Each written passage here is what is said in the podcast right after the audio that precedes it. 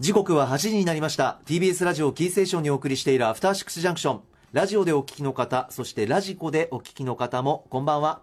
パーソナリティのライムスター歌丸さんはこの時間東京 MX に行っているため金曜のパートナー TBS アナウンサー山本貴明と今夜はエッセイストで漫画家の島尾真帆さんそしてリトルモアの編集者加藤元井さんの3人でお送りしています。よろしくお願いします。よろしくお願いします。さてちょっとお話ししたいんですがまずは台風19号についての情報をお伝えします。えー大型で非常に強い台風19号は日本の南の海上を北上していて非常に強い勢力を保ったまま明日夕方から夜にかけて東海地方または関東地方に上陸する見込みで暴風や高潮などに厳重な警戒が必要です関東と東海では1958年の狩野川台風に匹敵する記録的な大雨となる恐れがあり大雨特別警報が出る可能性があります。気象庁は市町村の避難勧告に従って早めの避難をするよう呼びかけています。さらに台風19号の影響でコンビニや外食店などが明日の休業を決めています。セブンイレブンは首都圏東海地方を中心としたおよそ1000店舗で明日の営業を休止することを決めました。閉店時間は店によって異なります。また今後も営業を休止する店舗が増える可能性があるということです。またファミリーレストラン最大手のスカイラークホールディングスは静岡県神奈川県東京都千葉県埼玉県茨城県栃木県群馬県福島県の9都県にあるガストやバーミヤンなど全店およそ2000店舗を明日午後2時以降に営業を休止することを決めたということです。そして大手スーパーのイトーヨーカドーは明日東京、神奈川、千葉、静岡、愛知など1都7県すべての124店舗を休業することを決めました。またスーパーではマルエツが明日東京都と関東の5つの県で全てのお店を休業にして24時間営業の店舗は明日午前9時に閉店するということです。また何か情報入り次第お伝えします、えー何か備えてますか？台風に関しては。そうですね。あの火に火を入れなくて食べられるものとかをいっぱい。食料品、はい食料品ですね、例えば加藤さんどんな食料品ですか？それ。いやそれ昨日のスーパー行ったんですけども本当にパンとかも全然ないんでそうですよね。シリアルとか買いましたけどね。ああなるほど。はい。火を通さずに食べられるもの。はい。という今喋っていらっしゃるこの方なんですけども改めてプロフィール紹介します。リトルモアの編集者加藤元井さんです。1982年えー東京生まれ、えー株式会社リトルモア編集者でワインエキスパートでいらっしゃる。サウナ好きでタモリクラブに2度ご出演されているということなんですが島尾さんと加藤さんは関係性としてはどうですか？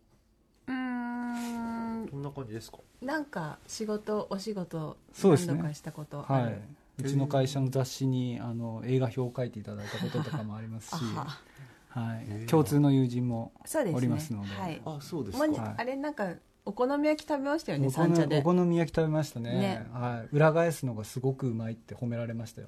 ああそう。加藤さんなんかヘラ奉行だった気がする。ヘラ奉行。ヘラ奉行。って言葉あるんですか？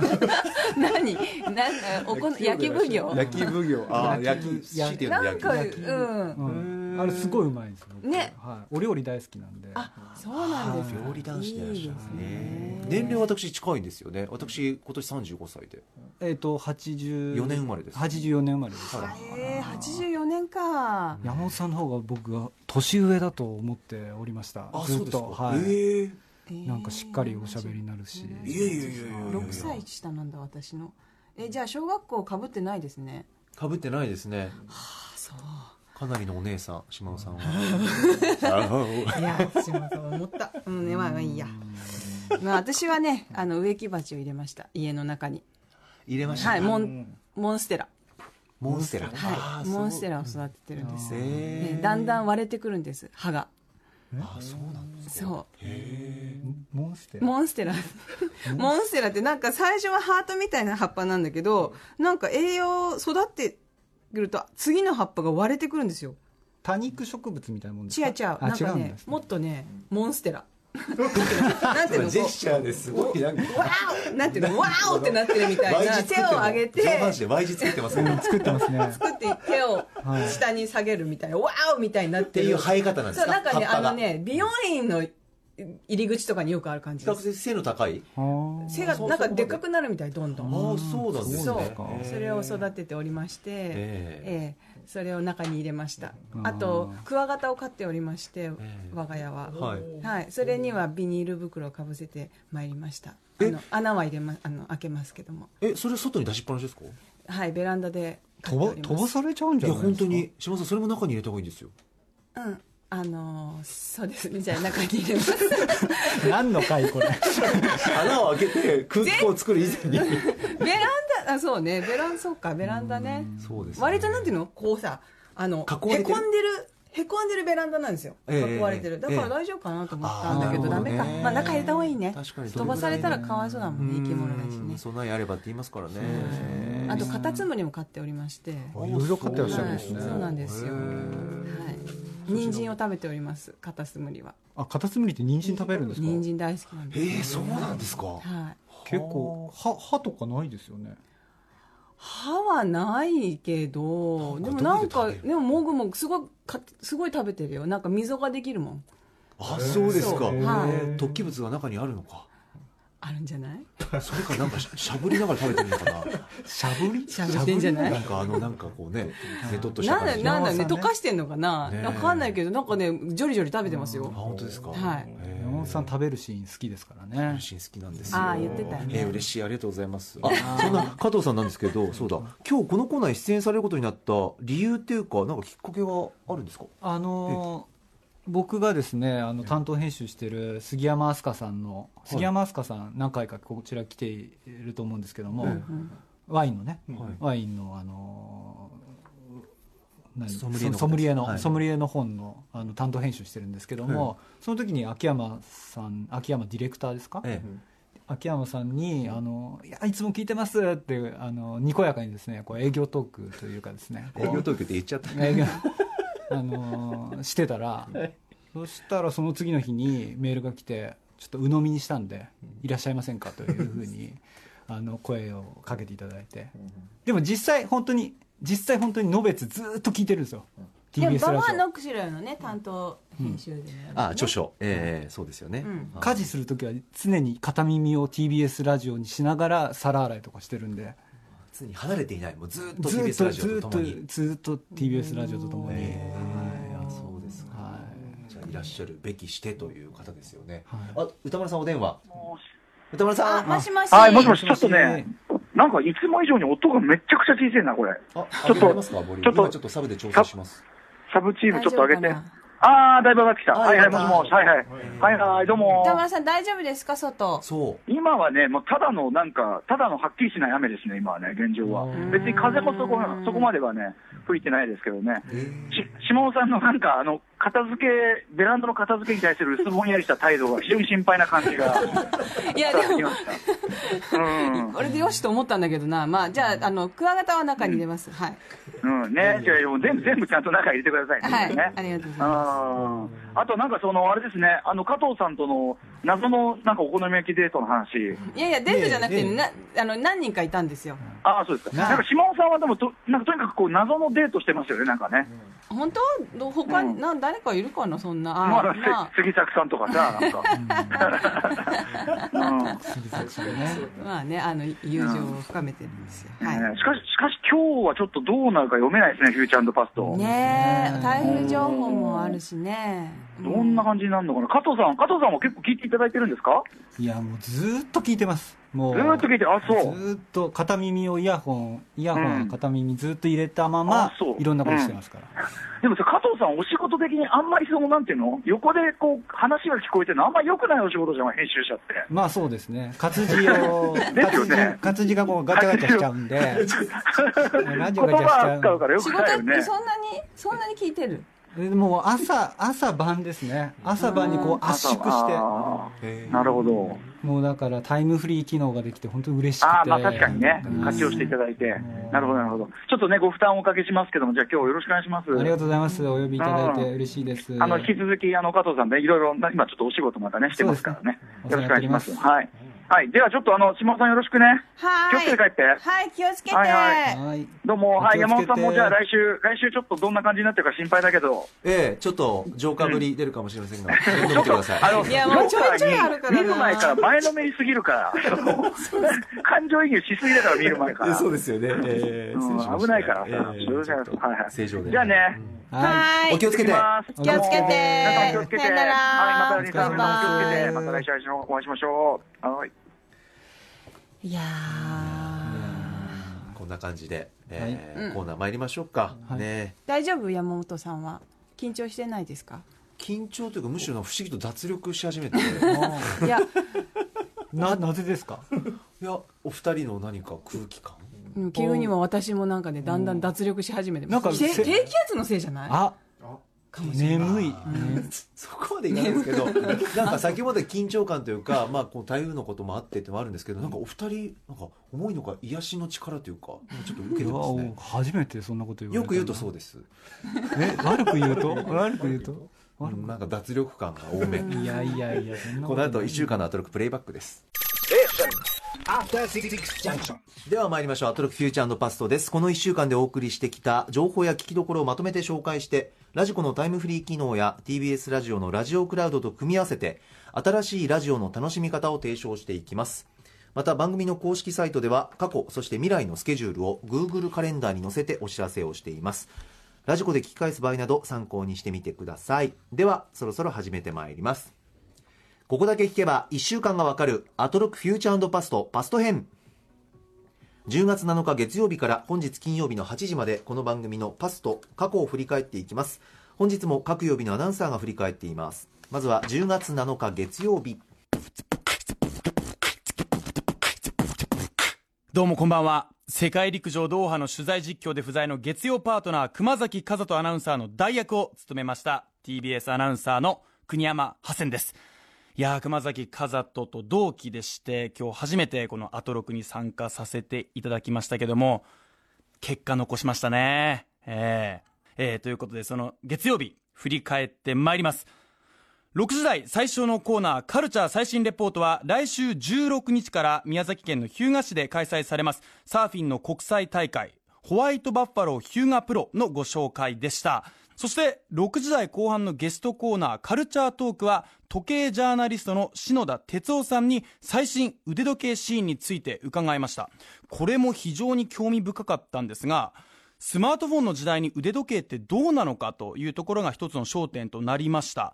個人的には一番ここが驚いたんですが30万円以上の高価格帯というのが250%も伸びているということです。やはりこの時代なかなかこう高いものは買わないのかなという印象もありましたけれども時計市場においては伸びているというところが個人的には一番の驚きでしたね。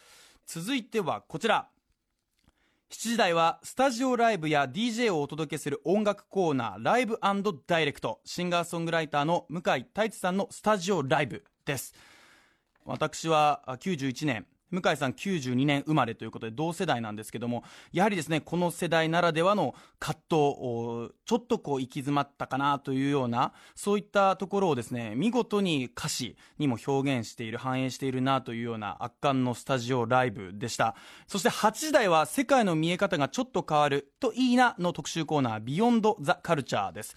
食欲の秋に送るアトロク味覚探求シリーズ最新作国特集パート2ゲストはラジオネームマディ・ウォーターさんこと東京海洋大学食品栄養科学研究室博士研究員の石川祐希さんをお招きしました。これは驚きましたね。え国とは何ぞやというのを私は本当に疑問に思っていたんですけどもぶっちゃけた話心を閉ざしてました。国なんか分かるわけがないと。28年間生まれてきて国というものを理解したことはなかったんですけども私は国がわかるアナウンサーになりました、えー最後になりましたけれども私熊崎和人の代役を務めました。えー私の優秀さというのをアピールできたと思いますけども何より皆さん熊崎和人が恋しくなったのではないでしょうか。熊崎和人愛してるよ。それではこの辺で失礼いたします。あ噛んじゃった。TBS アナウンサーの国山ハセンでした。また会いましょう。ああねね何鼻すいません。鼻鼻炎がちょっとごめんなさい。急にごめんなさい。はい。ちょっとハセンのねはい。日でしたけどね、はい。えーちょっとメールいただいてますよ、はい。えーチャタンの奥ちゃんさん。ラジオネーム、えー今週月曜日は代打国山デイでしたね。熊瀬へのディスから始まり、うん。途中特集のさえ？特集特技じゃなくて？途中特集のサーフィン。時計にも精通しており、特技のサーフィン。ですね、時計にも精通しておりラップも、えー好きな好青年そしてボイパもできるすごいやつ。なんかハセンが遠い存在に思うとは逆にクマスが本当に愛おしくなってきました、国山ハセンアナが株を上げたというよりクマスが月曜日になくてはならない存在だということが確認できた曜日でした。本当ですよね。でもそれをハッセンさんも分かってるんですね。さっき言ってたね。右手左手をぐるぐる回しながらね月曜日乗り込んできた感じがしましたよね乗っ取ってやるぞみたいなその勢いというか。ありましたね。はい加藤さんのその何ですかそれは。いやあの聞きながらあのいやこれはちょっとメモしようと思って、えー何を国山さん国山ハセンアナのですね名言ですね、加藤さんがを思う、はい、えい。ー、そんなのあったかしら、やまずですね、ええ。登場して、うん。熊崎アナより優秀っておっしゃったんあですねはっきり言ってましたねはっきり、うんで、えー駒田さんのお話が出た時には、うん。俺の方がチャラいという名言を、そうですね。まあ山本含めてなんかそうはいいうパッケージ俺のになってましたけど。方がチャラい、はい。うん。意味がわからない。ですね、えーそして熊崎かあの熊崎さんが、えー結婚したくだりになりまして、はい。私がセッティングした場で結婚した、まあ、これ嘘ですよね。これほとんどね。合コンで結婚したわけですから。結婚した場所はまた別ですよね。結婚式場ですから。あ あそういうふうに言うか。なるほどね。まあ確かでにね。これがすごいですね宇垣は私が作ったと言っても過言ではない。過言ですよねこれはね。確実に。お父様とお母様のことをどう思ってらっしゃるんだっていう話ですからこれ。あそうですね皆さんちょっとこのね言葉の数々を確認していただきたいですけどね。タイムタイムフリーかクラウドで。そうですね。あの山本さんに関しては山本さんは黒が多いとしかコメントされなかったです それ非常に気になりました、はい。ーそれは何内面的な部分なのか？えあの外あいや洋服じゃない。洋服の部分なのか？黒のポロシャツを着ているイメージがあるっていうことい。でやでもねなんか。なんかでもその時ハッとしたんですけど確かに国山アナウンサーとはほぼ会うことがなくて。あそうなんですか。なんかちょこちょこっとすれ違った時期が夏の黒のポロシャツを着ていた時期だったなというふうにあでも私は裏をか感じたけどなそうそこにええなんかこう山本さんの裏をこう内面を読んでの黒かなと思いましたけどね。本当ですか？黒い部分が多いっていうのを。それなダブルにミーニングだったんじゃなダブいですか？ルミーニングミーニングですよダブルミーニングですよ。ダブルがあったとしたらやっぱりこれもまた過言ですよね。過言ですね。過言ですよね。駒田アナの時もそうでしたけどはい。どういうつもりなんだろうな。はい。そんなに何にも干渉してないですからね国山アナウンサーにね。黒と言われる言われ言われはない。もう黒と言われる覚えはない。今日は紺の紺と白のストライプですもんね。そうですね、はい。うん、これはユニクロなんですか？これユニクロです。あエアリズム。あエアリズム。ですかはい。そうですよ。いやーでもちょっと本当に思ったんですけど熊崎ってすごいなと思ったのがもうなんか4月から始まって、うん。はいこの代打の人をはい生き生きさせるための半年の振りだったんじゃないかぐらいの もうなんかこれは発見ですね熊確かに崎ってすっげえな確かにと思ったんですよね。確あの番組が終わる直前か何かにリスナーの方にあのリスナーの方からのメールであのコクのなさのコクの コクのない熊崎さんに会いたいみたいなあのメールが来ましたよね。僕のない相槌って言われました。いやこれを言わせるリスナーに言わせる。僕もそういうふうに感じたんで、それはすごいすごいな熊崎さんと思いましたね逆にね。知らずのうちに愛され上手ですよ、でもハゼンさんコクのさ表現すごい上手ですよねなんか。上手だった。それがまた腹立たしかったです。なんでみんななんでイライラしてるなんでイライラしてるなんでイライラですかいやいやまあね、そうですね。なんか今伸び伸びしてんだなと思いましたよ国山アナウンサーはね多分仕事今楽しいんだろうな。っていう、ね。味のレポートは難しいですよね。難しそう。いろいろとねうん言葉選びとかね、ありますよ。そうう。ん。ソムリエソムリエの資格持ってるんで。あーそうか。はい、味の表現っていうのはね全然難しい。あ本当に。伝わんない。うん。ポップとかあのねワイン勉強しようと思ってこうね。ワインワインショップとか買いに行きますけど。こんな味ですよって表示が全然何言ってるか分かんないです僕も。ソムリエ持ってますけど、うん。やっぱ独自のお店の方の独自の表現方法。表現方法みたいなうんで書かれると、あどうしようどんなワインかしらみたいなねだから勉強するしかないんですけどね。うん。あそうだ。その Beyond the Culture についてメールいただいてます。ラジオネーム小言のんべえさん。月曜日 Beyond the Culture 面白かった、えー、KOKUMI コク味研究の最新事情。石川先生の講義は面白かった。食べ物に物質を加えることによって味の個性を出す場合と食べ物に隠されている味を際立たせる場合があることになるほどと思いました。パートナーのハセンさんがこういう人とは知りませんでした。もう自信の塊というかマイペース野郎というか。やろうこんな終わり方。しますけどこれはこれで認知のされ方なのかな。はいそんな月曜日でございました。なんか学生時代思い出しましたね。なんかえこうススポーツとかなんかで何でもできる人を見てる気持ちに確かに、うん。あそれだ。いやなんかシューッと。何もできなかった人気者だったんだろうな、うん。なんかさこうさねあの特集までねこう普通つつさなんかを何でもできるなそれでまたさコクをうまく表現されてはああーっていう気持ち僕になった。何にもできなかったからな。そんなことないでしょうねはそろそろって言われてますよ。あはい。あサブの方からね、はいじゃあ火曜行こう。あ本当ですか。ありがとうございます、えー続いては10月8日火曜日です火曜パートナーの宇垣美里です。いやー、ファクトリーガールズ最高でした。皆さんの歌声、同国に心が何度揺り動かされたことか。自由を手に入れるためには人間はどこまでも努力しないといけないんですね。ここまでの自由を手に入れるために先人たちの努力を報いるために進み続けなきゃいけないんですね。はあ、頑張ろう。6時最初のコーナーカルチャー最新レポート。日本未公開映画紹介集団、グッチーズフリースクールの古谷聡さんに、池袋の名画座、新聞芸座で今週末に開催される上映イベント。この才能を見逃すな、新世代ルーキーオールナイトを直接スタジオにてご紹介いただきました。そして6時後半のカルチャートークは先々週のカルチャー最新レポートに電話で出演し、そのカジュアルな人柄に多くのリスナーが衝撃を受けた写真家の篠山紀信さんがカジュアルにやってきてくださいました。続いてはこちら。日本が誇るドリームポップバンド、 For Tracy Hyde のスタジオライブをお届けしました。8時台の特集コーナー、 Beyond the Culture は、眼帯ラッパーダースレイダー presents、古今東西のイケてる眼帯キャラ特集。2010年脳梗塞で余命5年の宣告を受け、合併症で左目を失明し、眼帯ラッパーとなったダースレイダーさんに、古今東西実在した、あるいは創作物に登場した眼帯キャラをご紹介いただき、眼帯キャラの役割や可能性についてお話しいただきました。私はやっぱり、シエル・ファントム・ハイブ。この彼が最高の眼帯キャラだと思ってますね。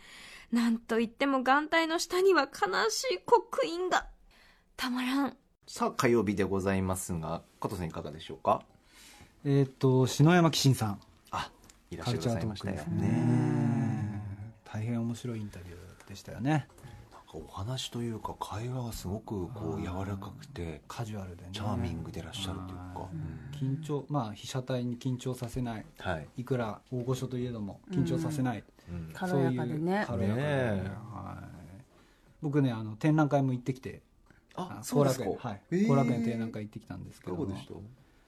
もう迫力がねすごいっていうのはあの歌丸さんもおっしゃってたと思うんですけども、うん。やっぱいろんなねアイディアを篠山さんお持ちだから、どこからどの人をどういうふうに撮るかみたいなその機材から含めて場所をどうするか並び方をどう被写体をどうやって並ばせるかとか、アイディアがやっぱりすごい豊富ですよね。はい。でびっくりしたのがあのブルーあのブルータスでずっと連載うん。人間関係ですか？はい、はい。人間関係、あのーされてますけどあのロケ場所がぶっつけというか、うん。編集者が決めてきたところで撮るというふうにおっしゃってて、だから、うん展覧会の方行くとああ準備大変たくさんされるんだろうなっていうふうにお見受けするんですけども、その瞬発力もまたあの篠山さんお持ちなんだろうなっていうふうに思いました。ねはい、すごかったです。それで展覧会に行ったらですね、あの、はい。篠山さんが出した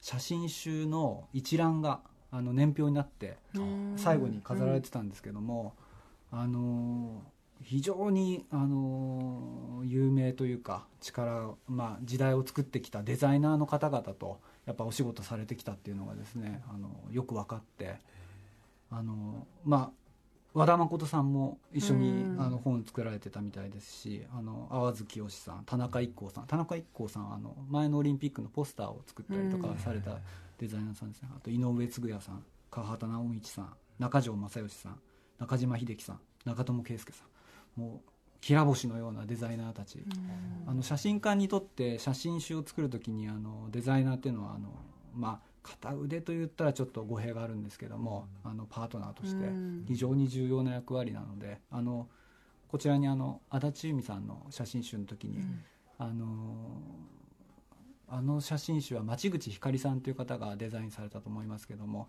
あの非常に信頼されてるっていうお話もされてましたけどもやっぱりそういうふうにタッグを組んで、あの本を作られてきたんだろうなっていうのをまたあのまあそれはちょっと展覧会とは関係ない話なんですけども、年表を見て非常にあの面白く拝見しました。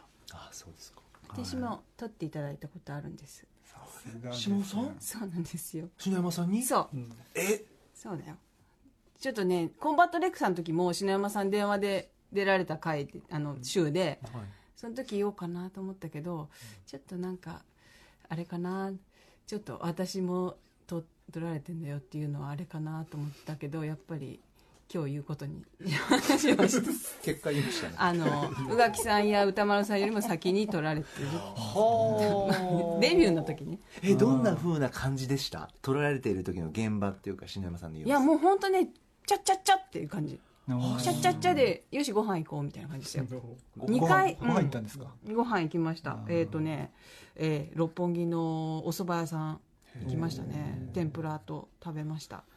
で2回目は人間関係1回目はスパのニュースな女たちっていうのを撮っていただいて19歳の時に。おー。それでその次はまあそそんなに変わんないあ多分1年後ぐらいに人間関係で撮ってもらってその時は奄美大島一緒に行ったんですけど。ええ。あのうん覚えてます。そうだ。あのまだね飛行機があの直行便がなくて経由で行ったんですけどちょうど影山民生さんが亡くなった時じゃなかったかな、影山民生さん。はい。っていう話を内山さんとしたのは覚えてるけど、島尾さんねいろんな方に取られてますもんね。本間隆さんもそうですしね。ああそうですね、はい。うん。荒木さんとか取られ荒木さんは、まあ、ポラとかで撮られたことはあるけどお仕事は一緒にしたことないですけどね。荒木信義さんね。そう荒木。うん。でも篠山さんはもう全然変わんないですね。あの軽軽さはあもう現場でもあのようなうん。おしゃべりというかそう。最近ね LINE に篠山さんの名前が出てくるから篠 山さん LINE 始めたのかなと思ってそれ聞きたいんだけど。友達登録されちゃったんですかそうそうそう。していない送っていいものか分かんないからちょっとねそれ次出た時聞きたいなと思ってます。教えてくださいまたうん、はい。LINE 始めたかどうか。さあ続いては10月9日水曜日参ります。ただいま、水曜パートナーの日々真央子です。3週間ぶりに帰ってきました。恋焦がれてたよ、アトロク。楽しかった3時間。10月9日の放送を振り返ります。6時台前半のカルチャー最新レポートでは、16日水曜日から発売されます。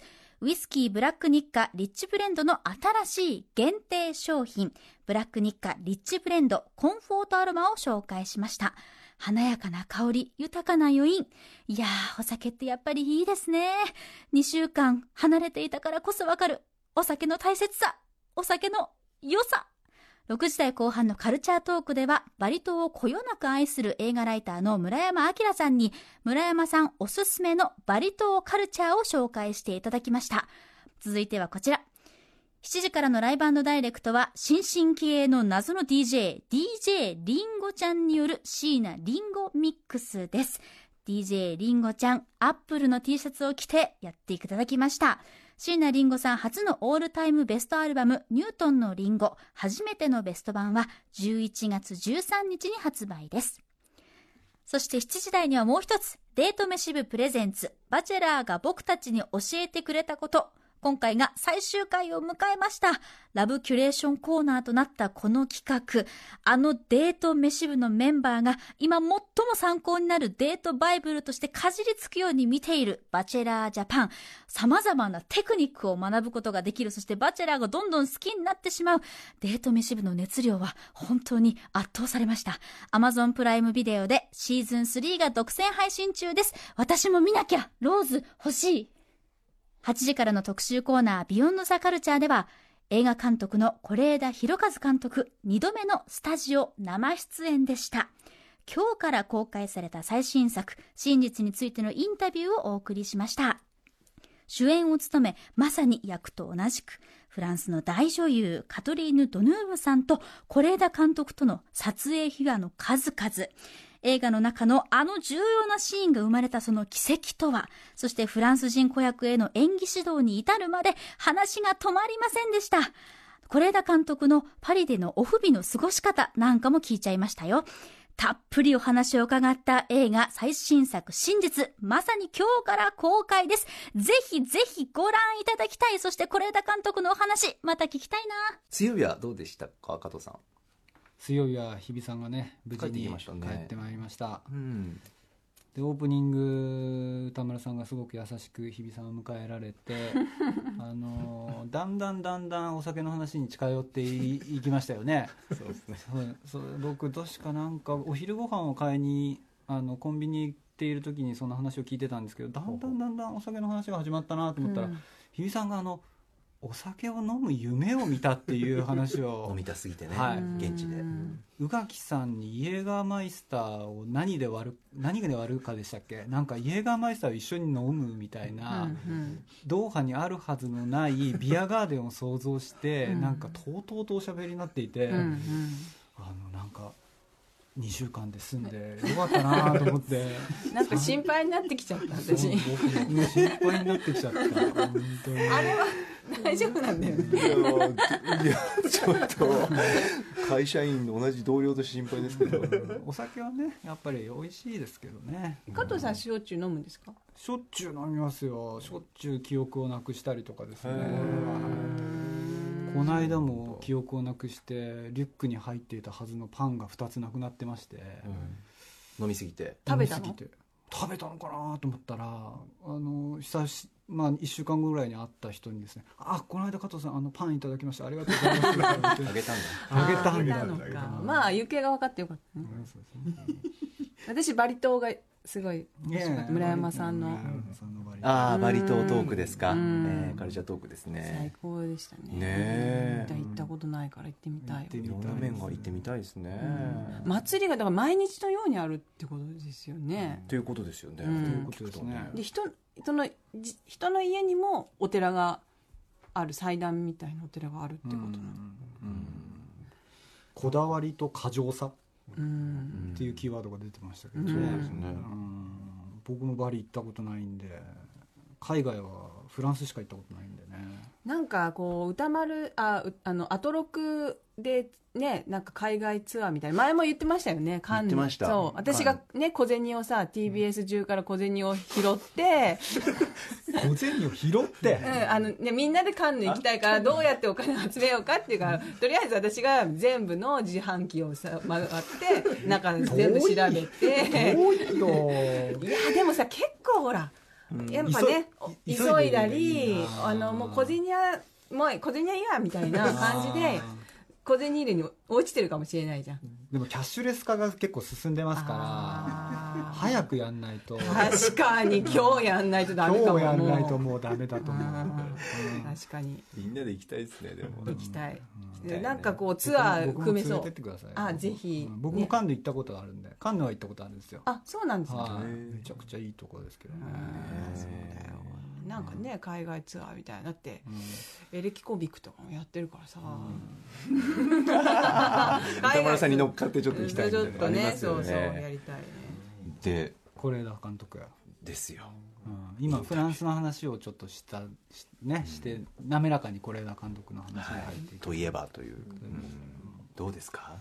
やっぱいや素晴らしかった最近とですよねね最近の本当に歌丸さんの映画監督インタビューがね、うん素晴らしいですね本当に。ね歌丸いいでしょうってやっぱ思いました。是枝さんに是枝さん歌丸うちうちのの歌丸いいでしょうね。いや子役の演出がどうとかねドドヌーブさんがどうだったとかいうお話もすごく重要だとは思ったんですけども、うん。ええ。あの通訳がいなければうん。撮れなかった、うん。編集できなかった。で通訳を絶対に逃すまいと思ったっていう話は、やっぱりあの聞けてよかったなと思いましたね。ね編集が難しいっていうねね話からね。意外でしたよね、うん。そうそう。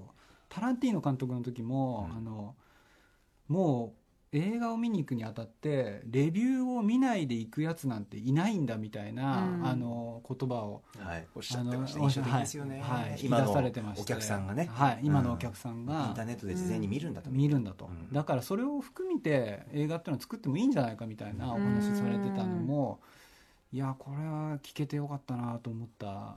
まあ本当に映画監督インタビューが本当素晴らしいですね歌生放送ですもんね今回。今回は生放送ですしね。しびれますね。本当にしびれますね。ちょっと見に行っちゃいまました。あもう早速、はい。今朝見に行きました。あどうしても見に行った見見たくなりました。そうですか、はい。今朝だと間に合いますもんねまだね、はい。閉館になってないからね9休時止っていうか、はいそうそう。あのうんあのカッサータ？カッサータイタリアのうん。お菓子のカッサータとか、あのイタリア料理がいろいろ出てきますよね、あれあの僕も一緒にお仕事してる飯島奈美さんが、うんうん。あのフードスタイリストで入ってらっしゃって、深夜食堂とか、あのうんうん。ああへえはい、あのご飯作ってる方が、あのフランスまでわざわざ行って作られたそうですけれどもね。あの演技指導とかされたそうらしいですね。すかはい。作品としてはもう本当に面白いですいやーもう僕娘がいるんで、あのちょっとね娘同い年ぐらいの娘が出てきて、それがいいんですよねやっぱりねあその子がね。最高です、へー。まあもちろんねドヌーブさんとかねビノシさんとかも素晴らしいんうですけどそうそう。なんか山本さんおばさんみたいだよなんか。腕組んでさ 加藤さんの話聞いてるなんかねまあこうちょっとラジオでは伝わらないかもしれないけどなんかねねちょっと腕を仕草でしたよね。ねそうですね。みたいな。おばさんみたいな。そうなの。恥ずかしいもう。あちなみにですねちょっとこちらお伝えしますこの日にお知らせしたブラック日課の期間限定ブレンドリッチブレンドコンフォートアロマを10名の方にプレゼントします。詳しくは番組サイトにある応募フォームで受付中。応募期間は10月16日水曜日の番組放送終了後夜9時までただし応募は20歳以上の方に限らせていただきます。ということでございます、さあということでここでですねちょっと台風情報についてお伝えしたいと思います、えー大型で非常に強い台風19号は日本の南の海上を北上していて非常に強い勢力を保ったまま明日夕方から夜にかけて東海地方または関東地方に上陸する見込みで暴風や高潮などに厳重な警戒が必要です。台風19号の接近に備え各交通機関に影響が広がっています。電車の情報を中心にお伝えします。明日土曜日に行われる計画運休では JR 線では東海道新幹線は東京駅と名古屋駅の間で明日の始発から終日運転を取りやめ名古屋駅と新大阪駅の間については午前中にのぞみ号など上下線合わせて6本のみ運行しそれ以外の運転を取りやめ。東北、上越、北陸、山形、秋田の新幹線は午前11時以降列車の本数を減らし午後3時頃までには全ての列車で運転を取りやめるということです。在来線は湘南新宿ラインと上野東京ラインなどは始発から終日運転取りやめとなり午前10時頃からは東海道線や京葉線中央線などでまた正午頃からは京浜東北線や埼京線など午後1時頃からは山手線などで運転が取りやめとなります。在来線は少なくとも翌日曜日の昼頃まで運転取りやめの予定です。JR 以外の鉄道では小田急電鉄が午前9時以降本数を減らし正午以降の運転を取りやめます。東京メトロでは丸の内線日比谷線東西線千代田線有楽町線副都心線の一部区間で午後1時から終日運転を取りやめますが一方銀座線半蔵門線南北線では計画運休はありません。京王電鉄は京葉線と井の頭線で正午以降に順次運転本数を減らし午後2時までには全ての列車の運転を取りやめます、西武鉄道は全線で明日土曜午後1時から順次運転を取りやめます。相鉄線は午前10時頃から順次列車の運転本数を減らし午前11時頃から終日運転を見合わせます。都営地下鉄は三田線と新宿線で午後2時以降一部区間で運転を見合わせ。都電荒川線日暮里舎人ライナーは午後2時から運転を取りやめます。東武線は午前11時から順次本数を減らして午後1時から終日運転を見合わせます。東急線は午前9時から本数を減らして11時半頃からすべての線での運転を取りやめます。他つくばエクスプレスや臨海線多摩モノレールゆりかもめでも運転を見合わせるということです。ちょっとね随時ね最新情報をチェックしてもらいたいなというふうに思いますでは続いてまいりましょう。10月10日木曜日です。先週の振り返りでなんでこんなに番組をしてるんだろうあれなんであんま喋ってるの時間ないのかなって言ってたけど理由が分かった。水木うないさんの振り返りがあるから。私の振り返りが長いからという結論になっていましたのでパンパンいきたいと思います。なんとね先週の木曜日の振り返り総尺12分だったそうなんですね。だって12分はあれ何分に縮めてるんですか？ッと喋ります。それでは木曜日振り返らせていただきます。6時台のカルチャー最新レポートは発売されたばかりの注目ゲームゴーストリコンブレイクポイントを紹介しました。豪華リスナープレゼントですよ。どんなものがもらえるかと言いますとね、これ本当に便利ですよ。ライフル銃の銃弾が蓋を開けると USB になってる。超かっこいい USB と、コンバットナイフ式の iPhone の充電器だったり、USB の端子だったり、いろんなものが出てくる。非常に便利なマルチ充電器。これが当たるんです。締め切りは今日の番組終了まで。応募時間ないですから今すぐ歌丸アットマーク tbs.co.jp までお名前と住所と電話番号しっかり書いて送ってください。続きましてカルチャートークは音楽ライターの大石はじめさんが登場しました。明日発売の新刊奥東京人に会いに行くについて伺いました。土曜日発売ですので読んでみてください。そして7時台のライブダイレクトは織坂優太さんのスタジオライブをお送りしました。あれだけの演奏。もう頭がね、ペシャンって潰れちゃいました、私。歌丸さんもね、ペシャンって潰れてたんですけど、まあどういうことかっていうと、もう本当にそれぐらい圧倒されてしまった。ただ目から水が出てくる。感情が私の中から溢れ出してくる。そんなね、魂吸われるようなライブでした。続きまして、8時台のビヨンドザカルチャーは、レイチェルと竹中夏実の様式美は最高特集をお送りしましたもう最高な1時間でしたね。本当に楽しかった。ただね、私実は花かっぱ好きなんですよ。言い出せなかったんですけどね。花かっぱと思いながら。でもあの、ゼンマイ侍もすごく面白そうだと思ったので、どうにかしてみようかと思います。さらにですね、ゲームセンター話の振り付けを竹中さんにつけていただきました。きっと、この振り返りの時間にはもうすでにインスタグラムに上がってると思うので、合わせてみてください。すっごい可愛くなりました。いや、二人にまた会いたい。本当に、織坂さんも、レイチェルさんも、竹中さんも、木曜日でお願いします。さあ、ということで、リトルモアの加藤さんは、はじめましてですね、実は私、この振り返り、スタジオの皆さんに投げかけたくなっちゃうタイプなので、話しかけさせていただきます、加藤さん。初振り返り。爪痕残されてますかね？爪痕残されてますかね？爪痕残されてますかね？どうですか？木曜日でした！どうでした？怖っ。質問怖っ。リピート怖二内さんね僕この番組アトロクで初めてお声を聞いて、うん。この人は面白い方だなと思って、うん。大ファンになって。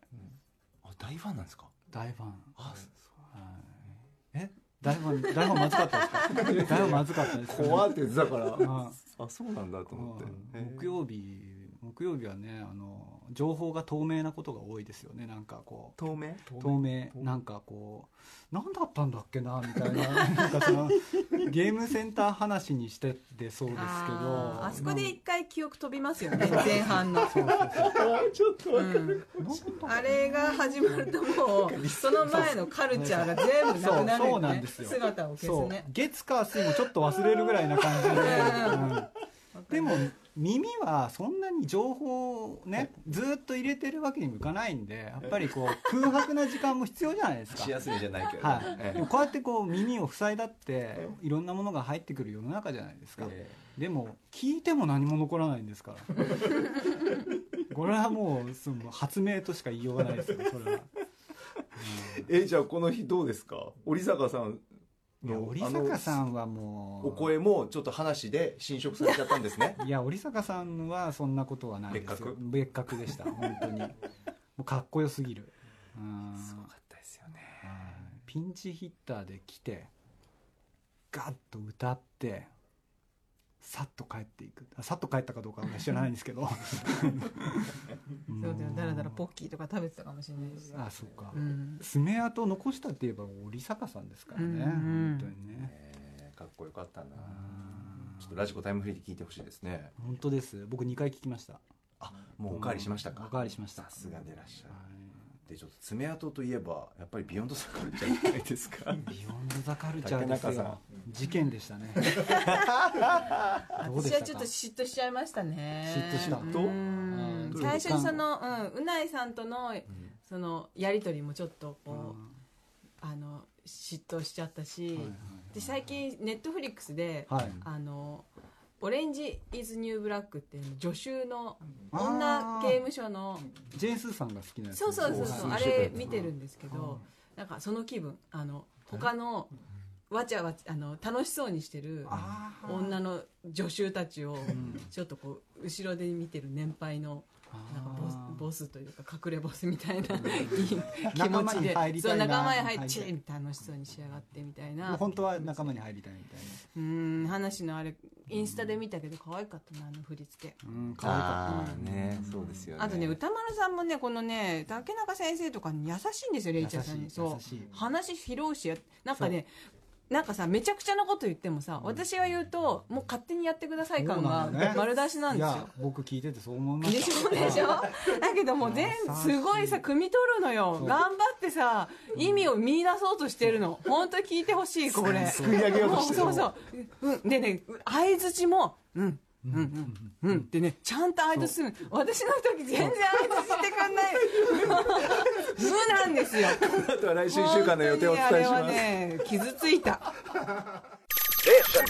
After Six Junction. では来週1週間の予定です。まずは10月14日月曜日この日から世界陸上ドーハの現地取材に行っていた熊崎アナウンサーが復帰。6時半からのカルチャートーク。今フィットネス界最注目のフィジークについて。7時からのライブは4人組ロックバンドモノノアワレのスタジオライブ。そして8時はノーナリーブス西寺郷太さんによる1969年のビートルズ特集です。続いて15日火曜日6時半からはアニメ評論家の藤津亮太さんに10月からの注目注目アニメをご紹介いただきます。7時からはラッパーシーモさんのスタジオライブ。8時の特集特集は今アメリカのヒップホップシーンを牛耳っている巨大プラネプラットフォームリリカルレモネードについてです。16日水曜日6時半は時代劇研究家の春日大志さん登場。7時からはテレビアニメ「機動戦士ゼータガンダム」のオープニングテーマを歌った鮎川真美さんと森口博子さん登場8時は海外スターの通訳とはどんなお仕事なのかお伝えします。17日木曜日6時半はシューティングゲーム「フォートナイト」について。7時のライブはラッパーゴメスさんの登場。8時からの特集は世界の笑いスタンダップコメディの舞台から見る今のアメリカについてです。そして18日金曜日の歌丸さんのお6時半からの最新映画表は「ジョーカー」評論していただきます。さあ来週どうでしたか？気になるもんありました？フィジーク。フィジーク。フィジーク。